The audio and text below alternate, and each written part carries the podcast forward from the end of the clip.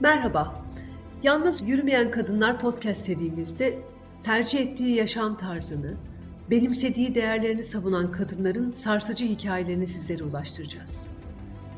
Sosyal medyada başlayan ve çok ses getiren 10 Years Challenge kampanyasına Türkiye'de başörtülü genç kadınlar imza atmıştı.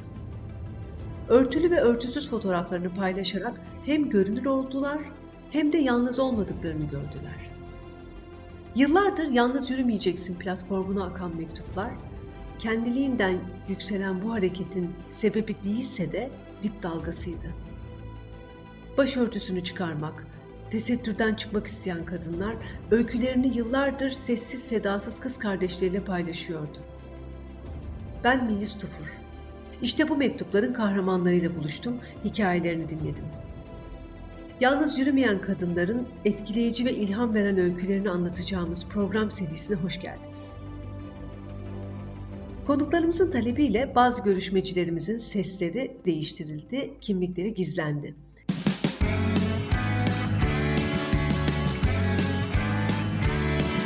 Kulağınız bizde olsun. Kısa Dalga Podcast. Bugün Gamze ve Ceren kardeşlerle beraberiz. Bu iki isim pek çok görüşmemizde olduğu gibi yine temsili isimler. Gerçek isimlerini kullanamıyoruz arkadaşlarımızın güvenlik sebebiyle. Bu iki kardeşi önce e, önce kısaca tanıyacağız. Arkasından da ne, kaç yaşında, nasıl başörtü takmaya başladılar, aileleri tarafından buna zorlandılar mı, kendi istekleriyle mi taktılar? Abla kardeşten bu öyküyü dinleyeceğiz. Buyurun ee, sevgili Gamze sizinle başlayalım abla olarak. Kendinizi bize tanıtır mısınız? Tabii ki merhabalar. Ben 21 yaşında bilgisayar mühendisliği okuyorum. İlk olarak 13 yaşımda tesettüre girmiştim. Tabii ki kendi isteğim ve rızam dışında. Sonradan bilmiyorum nasıl bir cesaret. Evden çıkarken açmaya başladım. Daha sonradan öyle bir şekilde ergenlik isyankar ruhum diyelim ne diyelim bilemiyorum ona. Bir şekilde direndim, baş kaldırdım ve bir şekilde açmıştım. Yani liseye gideceğim için istemiyordum zaten. Liseye bir açık gitmiştim. Ardından e, 10. sınıftayken çok net hatırlıyorum 10. sınıfın ikinci dönemindeyken baktılar bu böyle olmuyor. E, çeşitli yollara başvurmaya kalktılar. Ee, ilk olarak işte ikna etmeye çalıştılar. İkna olmayacağımı farkına vardılar. Daha sonradan psikolojik şiddete başvuruldular. Yine olmadı. Bu sefer fiziksel şiddete başvurulunca ben de pes etmek zorunda kaldım ama bu şey olarak bir pes değil. Yani tamam vazgeçtim. Kesinlikle yapmıyorum diye değil. Evet şu an yapıyorum. Şu an bir müddet susmanız için. Zamanı gelince ben tamam ben yine aynı şeyi yapacağım. Yine evden çıkarken açacağım kafamı diyeydi. Böyle benim hikayem. İlk Kardeşinizle aranızda bir yaş var. Ee, sevgili Ceren, siz de e, sizin ne zaman oldu başörtü takmaya başlamanız? Benimkisi lise 1'deydi. Ee, o zamanlar ben de aynı şekilde e, ablam gibi tabii ki zorlu olmuştu. Ama benimkisi birazcık daha zor olmuştu. Çünkü ben İmam Hatip'te okumak zorunda kaldım. Beni oraya gönderdiler. İşte oraya gönderirsen sana telefon alırız demişlerdi. Ben de tabii o çocuk e, heyecanıyla kabul etmiştim. Resmen lisem kabusa dönmüştü diyebilirim yani. Öyle benimkiler. Ee, bir zorlandınız. Aslında lisede takmaya zorlandınız. Her ikiniz de bunu anlıyorum. Evet. Anneniz de tesettürlü bir kadın. Evet. Biraz aile yapınızı bana anlatabilir misiniz? Aile yapısı şöyle. Anne radikal İslamcı, babanın tam aksine hiçbir alakası olmayan bir baba. Hatta zaten babama kalsa ben dışarıya şortla gezsem umurumda olmaz. Ama şöyle oldu bizim hikayemizde bir şu etki de vardı. El alem. O kadar önemli, o kadar önemli ki benim e, babam ve amcam görüşmüyorlar. Daha sonradan babam amcamın kızını yolda görüyor kapanmış. Amcamın kızı da bizden küçük. Vay efendim o kapandı siz neden kapanmadınız diye gelip bize evde şiddet uyguluyor. Yani aslında el alem ne der? Aslında hiçbir alakası yok, hiçbir bilgisi yok. Sorsan hiçbir şey de bilmiyor. Ama anne tam aksine, anne tam bir şey. Hacılar, hocalar yaşasın, namaz kılalım, oruç tutalım, zekat verelim, hacca gidelim. Bütün hepsini tek tek yapıyor ve hani beş vakit namazının aksin ardından hani şeyler de yapıyor. Ayrı namazlar, ayrı ibadetler. Her perşembe pazartesi farz olmadığı halde oruç tutar. Bu tarz bir annenin anne. E, doğal olarak anne kızları öyle olmadığı için de kızlarına çok öfkeli. Ee, annenizden daha çok baskı gördüğünüzü söylüyorsunuz. Ee, siz e, liseye girerken e, kapanmaya zorlandınız. Liseye başladınız fakat buna anladığım kadarıyla bir direndiniz. Gamze, e, siz özellikle fiziksel şiddet gördükten sonra geri adım atar gibi yaptınız. Sonraki süreci dinleyebilir miyiz sizden? Nasıl oldu? Ne, ne, nasıl gelişti? Sonra kendi kendime araştırmaya başladım. Dedim ki yani ne bu? Neden böyle yapıyorlar? Hani içinde bulunduğum durumun ne olduğunu farkına varmaya çalıştım. Daha sonradan hep de şey yapıyordum kendime. Sindiriyordum tamam sus. Üniversite açılacak. Üniversiteler açılınca istediğini yapacaksın. Özgür olacaksın. Gideceksin. Sus, sus. Zamanla. Hep böyle kendimi içten içe bastırıyordum. Bunu yaparken de artık e, kendi yalanlarıma inanmaya başladım. Ama kız kardeşim hiçbir zaman inanmıyordu ve kız kardeşimin inanmayarak daha çok isyan etmesi yani daha çok bu duruma alışmaması bana daha çok acı çektiriyordu. Sonra bir takım şeyler oldu. Yani cidden anlatamayacağım özel şeyler oldu ve ardından ben dedim ki ben ne için savaşıyorum? Bu olanlar ne? Hani gerçekten susuyordum. Belki hani böyle olsam ne olacak? Zaten ben bu duruma alıştım. Zaten ben bu halimle de pek bir şey ifade etmiyorum. Ya açsam ne olacak falan. Artık kendime bunları demeye başlamıştım. Kendi kendimi kandırmaya çalışıyordum ki. Kaç biraz... yaşındasınız bunları söylerken kendinize? İşte lise dönemi yani. Bu süreçte kendimi sürekli susturmaya çalışıyorum. Hani o duruma alışıp kendimi kandırıp böyle devam etmek. Zaten yani yıllarca o şekilde devam etmişim diye düşünüyordum tabii. İşte bir olay oldu evde. Sonra dedim ki ben boşu boşuna kendimi kandırıyorum. Boşu boşuna kendimi üzüyorum. Sonradan işte kafama dank etti. Ve kız, yani kız kardeşim bunda çok büyük etkisi var tabii ki. Yani yoksa kendi kendimi kandıracaktım böyle.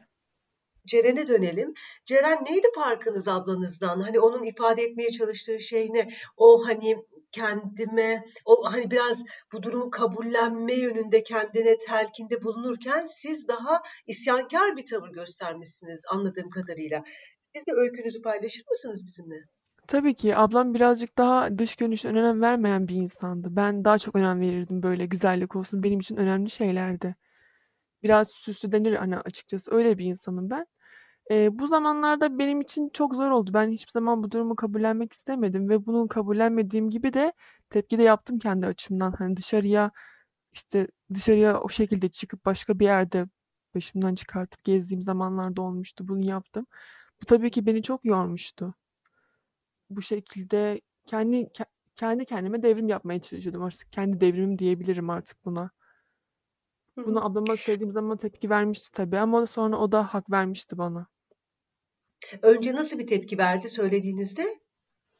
Ne, ne yapıyorsun sen? Ceren neden böyle bir şey yaptın dedi bana. Tabii ki bu kadar hani şaşırdı aslında benden beklemiyordu ama söyleyince kabullendi o da artık. Zaten ben artık yapmıyorum bunu çünkü beni çok yorduğunu fark ettim. Şu anda ne yapıyorsunuz? Şu anda e, kapalıyız. Normal yani. Hem evde hem dışarıda kapalısınız şu anda. Evet evet. Bunu bazı mesela beni bazı arkadaşlarım kapalı bilir, bazıları açık bilir. Hı hı. Açık bilenler de şu anda sizi sadece kapalı mı görüyor? Hayır, görüşmüyorum artık çünkü bağımı kesmek zorunda kaldım beni yorduğu için. Hani artık iki kişilikte olmak zor, zor geldi bana yani. Anladım. Ee, siz e, ha, hala başı, ikiniz de üniversite öğrencisisiniz. Evet. Ee, Gamze bilgisayar mühendisliği okuyor. Siz ne okuyorsunuz Ceren? Ben iktisat öğrencisiyim. Hangi şehirde yaşıyorsunuz? İstanbul'da yaşıyoruz. Evet, nasıl geçiyor salgında evde olmak? Açıkçası çok zor geçiyor. Evet, Gamze ne gibi zorluklar yaşıyorsunuz? Ya demin de bahsettiğim gibi baskıcı bir anne sürekli e, bir şeylerden sıkılan bir şeyleri söz eden sürekli bir şeylerden memnun olmayan memnun etmeye çalışsan yine memnun olmayan bir anne. Kendisinin eğitimi ne? Ortaokul. Ee, peki sizin mutsuzluğunuzu görmüyor mu Ceren anneniz? Umurunda olduğunu zannetmiyorum. Çünkü ben mutsuzluğumu kaç defa dile getirdim. Oturdum onlarla da konuştum.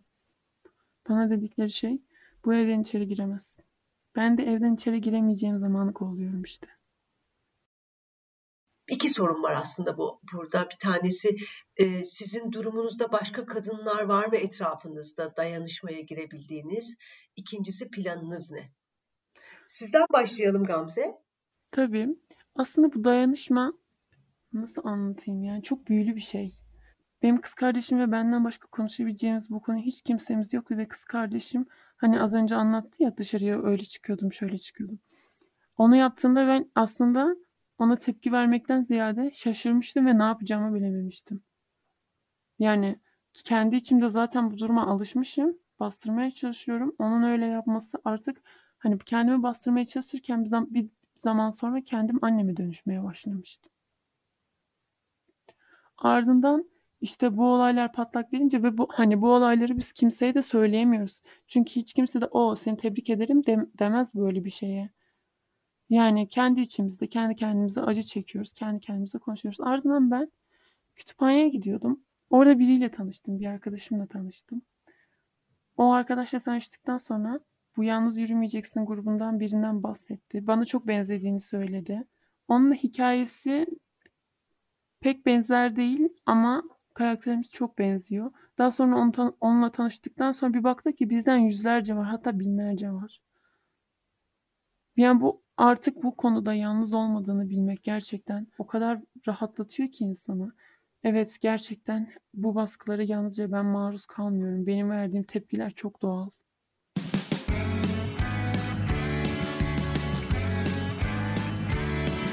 Kulağınız bizde olsun. Kısa Dalga Podcast. O zaman bu yalnız yürümeyeceksin platformunu siz keşfettiniz Gamze. Sonra kardeşiniz mi, Ceren siz mi, e, sizde mi, ablanız üzerinden mi tanıştınız bu grupla? Evet ben de ablam üzerinden tanışmıştım. Ben ablama diyordum ki "Ya, tek ben yapıyorumdur bunu. Benim gibi deli var mıdır başka? Sonra fark ettim ki benden bir sürü varmış. Yani bu insanı çok mutlu ediyor açıkçası. Ka- kaç yıldır e, bu platformla temas halindesiniz? İki yıl. İki yıl evet. İşlerin yolunda gitmediğini, zor olduğunu söylüyorsunuz Covid döneminde. Ne tür şiddete maruz kaldınız? Mesela fiziksel şiddete e, maruz kaldınız mı salgın döneminde evdeyken? Yani açıkçası iki türlüsüne de ka- katlandık yani ikisi türlüsü de olmuştu. Hem fiziksel hem psikolojik. Hı hı. Ama işte yan yanayken her şeyle başa çıkabileceğimiz gibi bununla da başa çıkmayı başardık diyebilirim.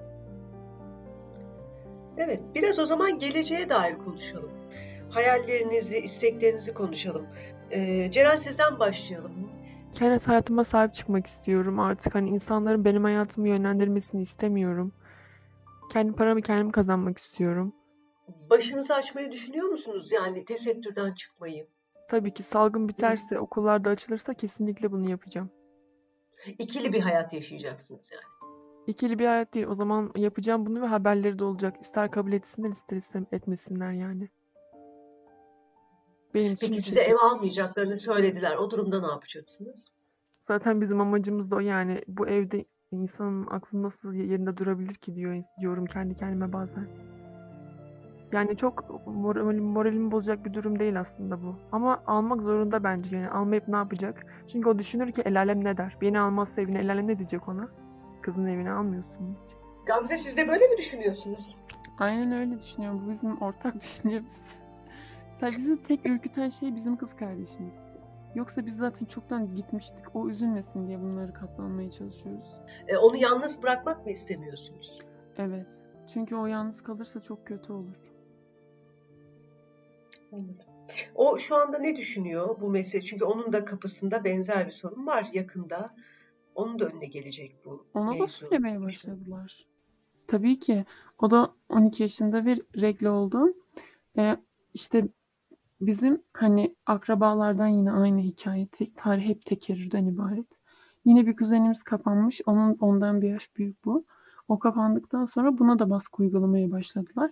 O kızı kuzenimi yani şey yapacaklarmış. Okul okumayacakmış, liseye gitmeyecekmiş, hafızlık okuyacakmış. Zaten bunu bize de teklif etmişlerdi bu arada lisedeyken. Okumayın, hafız olun, hafız olun. Sürekli kafamıza kaka kaka bunu ve şey diyorlardı. Üniversite mezunu ev hanımı olacaksın. Olayım. Tamam öyle olayım. İstediğim bu. Böyle olmak istiyorum belki. Böyle olayım. Babanızın bu süreçte aslında dinle çok ilgili biri olmadığını düşünüyorsunuz sanıyorum. Öyle anladım ama e, bir yandan da hani bir çevre baskısından kolay etkilenen birine benziyor. Bu biraz yani çok ciddi kararlar değil bunlar? Hem çok iyi okullar yani okuyan gençlersiniz. Çok da güzel branşlarınız var. Bir kere üniversiteye gitmenize yol açmışlar, sizi bu konuda desteklemişler ama türlü türlü fikirler uçuşuyor. Enteresan değil mi? Anne, anneyi daha anladım ama babayı çözemedim. Ne diyorsunuz? Babayla ilgili analiziniz ne? Şimdi şöyle babayı biz de çözemedik ama o süreci anlatayım belki sizin bir fikriniz olur. Aslında bizim üniversiteye gitmemizi hiçbir zaman desteklemediler. Buradan başlayalım.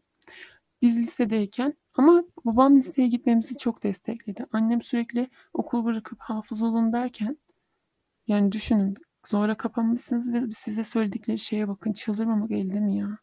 Neyse babam liseyi bitirsinler, liseyi bitirsinler demişti sürekli. Çünkü e, o kadar da iyi bir aile değildik. Maddi açıdan iyi değildik. Hani babam da şey kafasındaydı.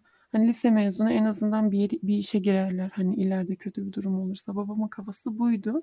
Çünkü o da bizim istemiyordu hafız olmamızı. Sonra e, lise bittikten sonra e, şey oldu. Biz üniversiteye gitmek istiyorduk ama bize hiçbir destek sağlamıyorlardı. Yani maddi açıdan sağlamıyorlardı. Benim kitap almam gerekiyor. Kitaplara bana para vermiyorlar. E, kitaplara para vermiyorsunuz. Ben nereden ders çalışacağım? Ardından şeyler başladı. İşte ben sizi okutmayacağım. Ben sizi okutmayacağım. Bu bir zaman sonra ben de tabii kafa tutuyordum. Sen okutmayacaksın ben okuyacağım diyordum. Yani böyle aramızda çatışmalar başladı, kavgalar başladı. Ardından ben dayanamadım, yan, kuzenimin yanına gidip ağlamaya başladım. Kuzenim de e, 35 yaşlarında yani onun sözünü ben, benden daha çok ciddiye alacaklarını biliyordum.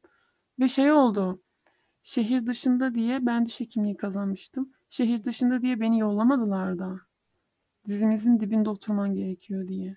O öyle gitti. O yılım öyle çöp oldu benim ve ben sağlık istiyordum aslında bilgisayar mühendisliğine nazaran. Daha sonra sınava tekrar girmek zorunda kaldım tabii. Yani Bu arada dershaneye gidebiliyor muydunuz? Hayır, ee, kütüphaneye gidiyorduk. Siz kendiniz böyle dershaneye gidemeden kendi kendinize üniversite sınavına girip kazandınız. Evet. E, YouTube'dan izliyorduk hocaları. Oradan bakıyorduk. İşte bir kız yalnız yürümeyeceksin bize burs da veriyordu sağ olsunlar. Onunla kitaplarımızı almaya çalışıyorduk. Öyle öyle bir şekilde süreci yürüttük. Sizin e, nasıl oldu üniversite Ceren?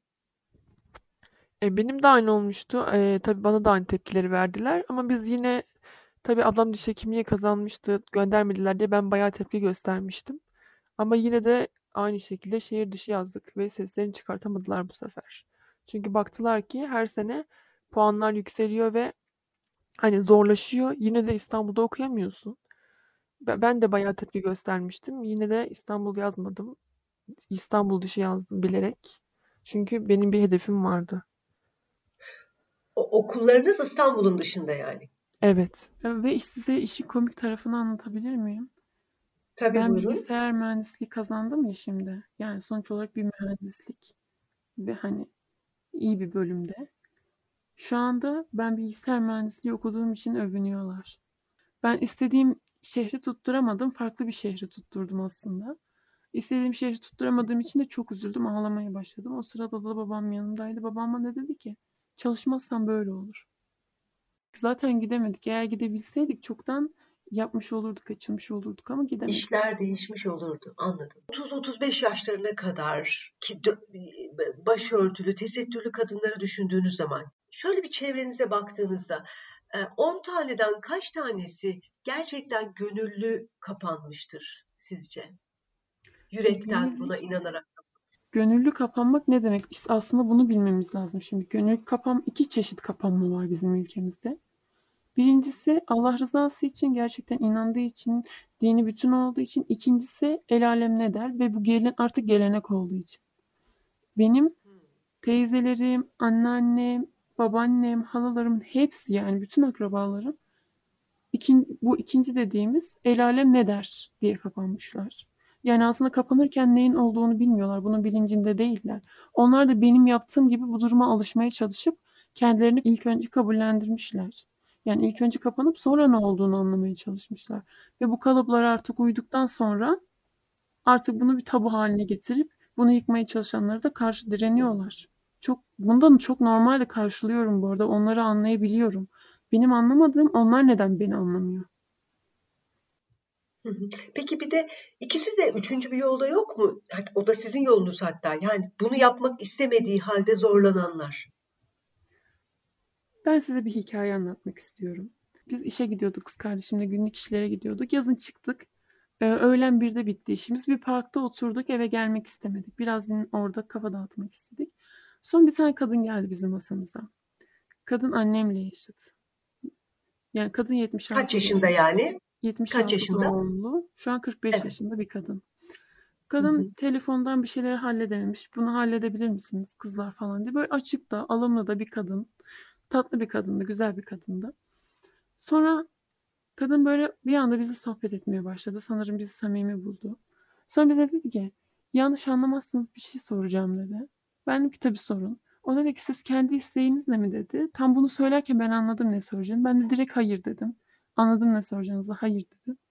Ben öyle söyleyince o da dedi ki Aa öyle mi dedi biliyor musun ben de öyleydim dedi ve ben daha çıkarıl 4 yıl oldu dedi. O kadar yani çok şaşırmıştım ki bu her yerdeyiz gerçekten her yerdeyiz ve gerçekten düşünün 40 yaşına kadar susturulmuş bir kadın. Hmm. Demek ki daha üst yaşlarda da bu olabiliyor diyorsunuz. Evet yani o kadın evlenmemiş. Kendi onun hikayesi de öyle. O evlenmemiş. Annesi vefat etmiş. Babası yeni bir kadınla evlenmiş ve hala evli, evli değil bekar. Ya sürekli bir varoluş sancısı içerisinde. Bu halinden de çok sıkıldım deyip hani size göre mi yaşayacağım kaç yaşıma geldim deyip bu hale bürünmüş yani açmış kendini. Nasıl daha güçlü hissedebilir sizin durumunuzdaki çocuklar, gençler ve daha yaşça büyük kadınlar? Aslında ben hiçbir zaman öfkemi yitirmedim. Ben hep öfkemi diri tuttum. Ya bir duyguyu diri tutmak lazım. Bu dayanışma duygusu olabilir. Ne bileyim işte bizim yaşıtlarımız için daha çok öfke oluyor. Çünkü biz bu hormonların tavan yaptığı dönemdeyiz. Zaten duygu geçişlerimiz üst düzey ne yapacağını bilmiyor hormonlar. Yani ben öfkemi diri tutmuştum hala da. Öfkem sinmeye başlayınca kız kardeşimin yanına gidiyorum ve öfkemi arttırmasını sağlıyorum. Çünkü ne zaman böyle bir merhamet göstersem bir şeye yani sonra o gelip bir şekilde benim yolumu bozuyor. Yani bir şey derken aile içinden kastediyorum. Hı hı hı. Peki ya siz ne dersiniz Ceren? Yani ben de yani zaten bizde şey oluyor aile içinde. Hani eğer bir vicdan azabı, birine acıma duygusu olunca bir bakıyorsun bir olay oluyor evde. Ben de diyorum ki ablama, abla diyorum bak gördün mü diyorum böyle oluyor diyorum. Tekrar biz öfkeleniyoruz yani. O yüzden yani ben açıkçası şunu öneririm. Ee, dışarı çıkınca o şekilde ben yani dışarı istediğin gibi çıkınca insan gerçekten çok özgüvenli oluyor. O günleri o günleri hatırlıyorum da yani neşe dolu oluyorsun, hayat dolu oluyorsun, özgür hissediyorsun. Hani her türlü his var orada ve diyorsun ki vay be diyorsun yaşam buymuş. Ama ama burada bunu eklememiz lazım. Ardından çıkacak sancılar var. Bu sancıları gerçekten göğüs gerebilecek misiniz? Ben yapamadım. Ben cesaret edemedim mesela ona. Dışarıda öyle gezemem. Ama kız kardeşim öyle değil. Yani benim ben bunu yapamadım. Çünkü büyük cesaret istiyor gerçekten. Yani bu cesareti olan varsa yapsın. Çünkü ardından gerçekten varoluş sancıların daha da artıyor. Ama asla vazgeçin demiyorum. Programa katıldığınız için çok teşekkür ederim sevgili Gamze ve Ceren. Biz teşekkür ederiz. E, hakikaten e, çok şey öğrendim bu sohbetten. Size mutluluk ve başarılar diliyorum. İyi günler. Teşekkür ederiz. İyi günler.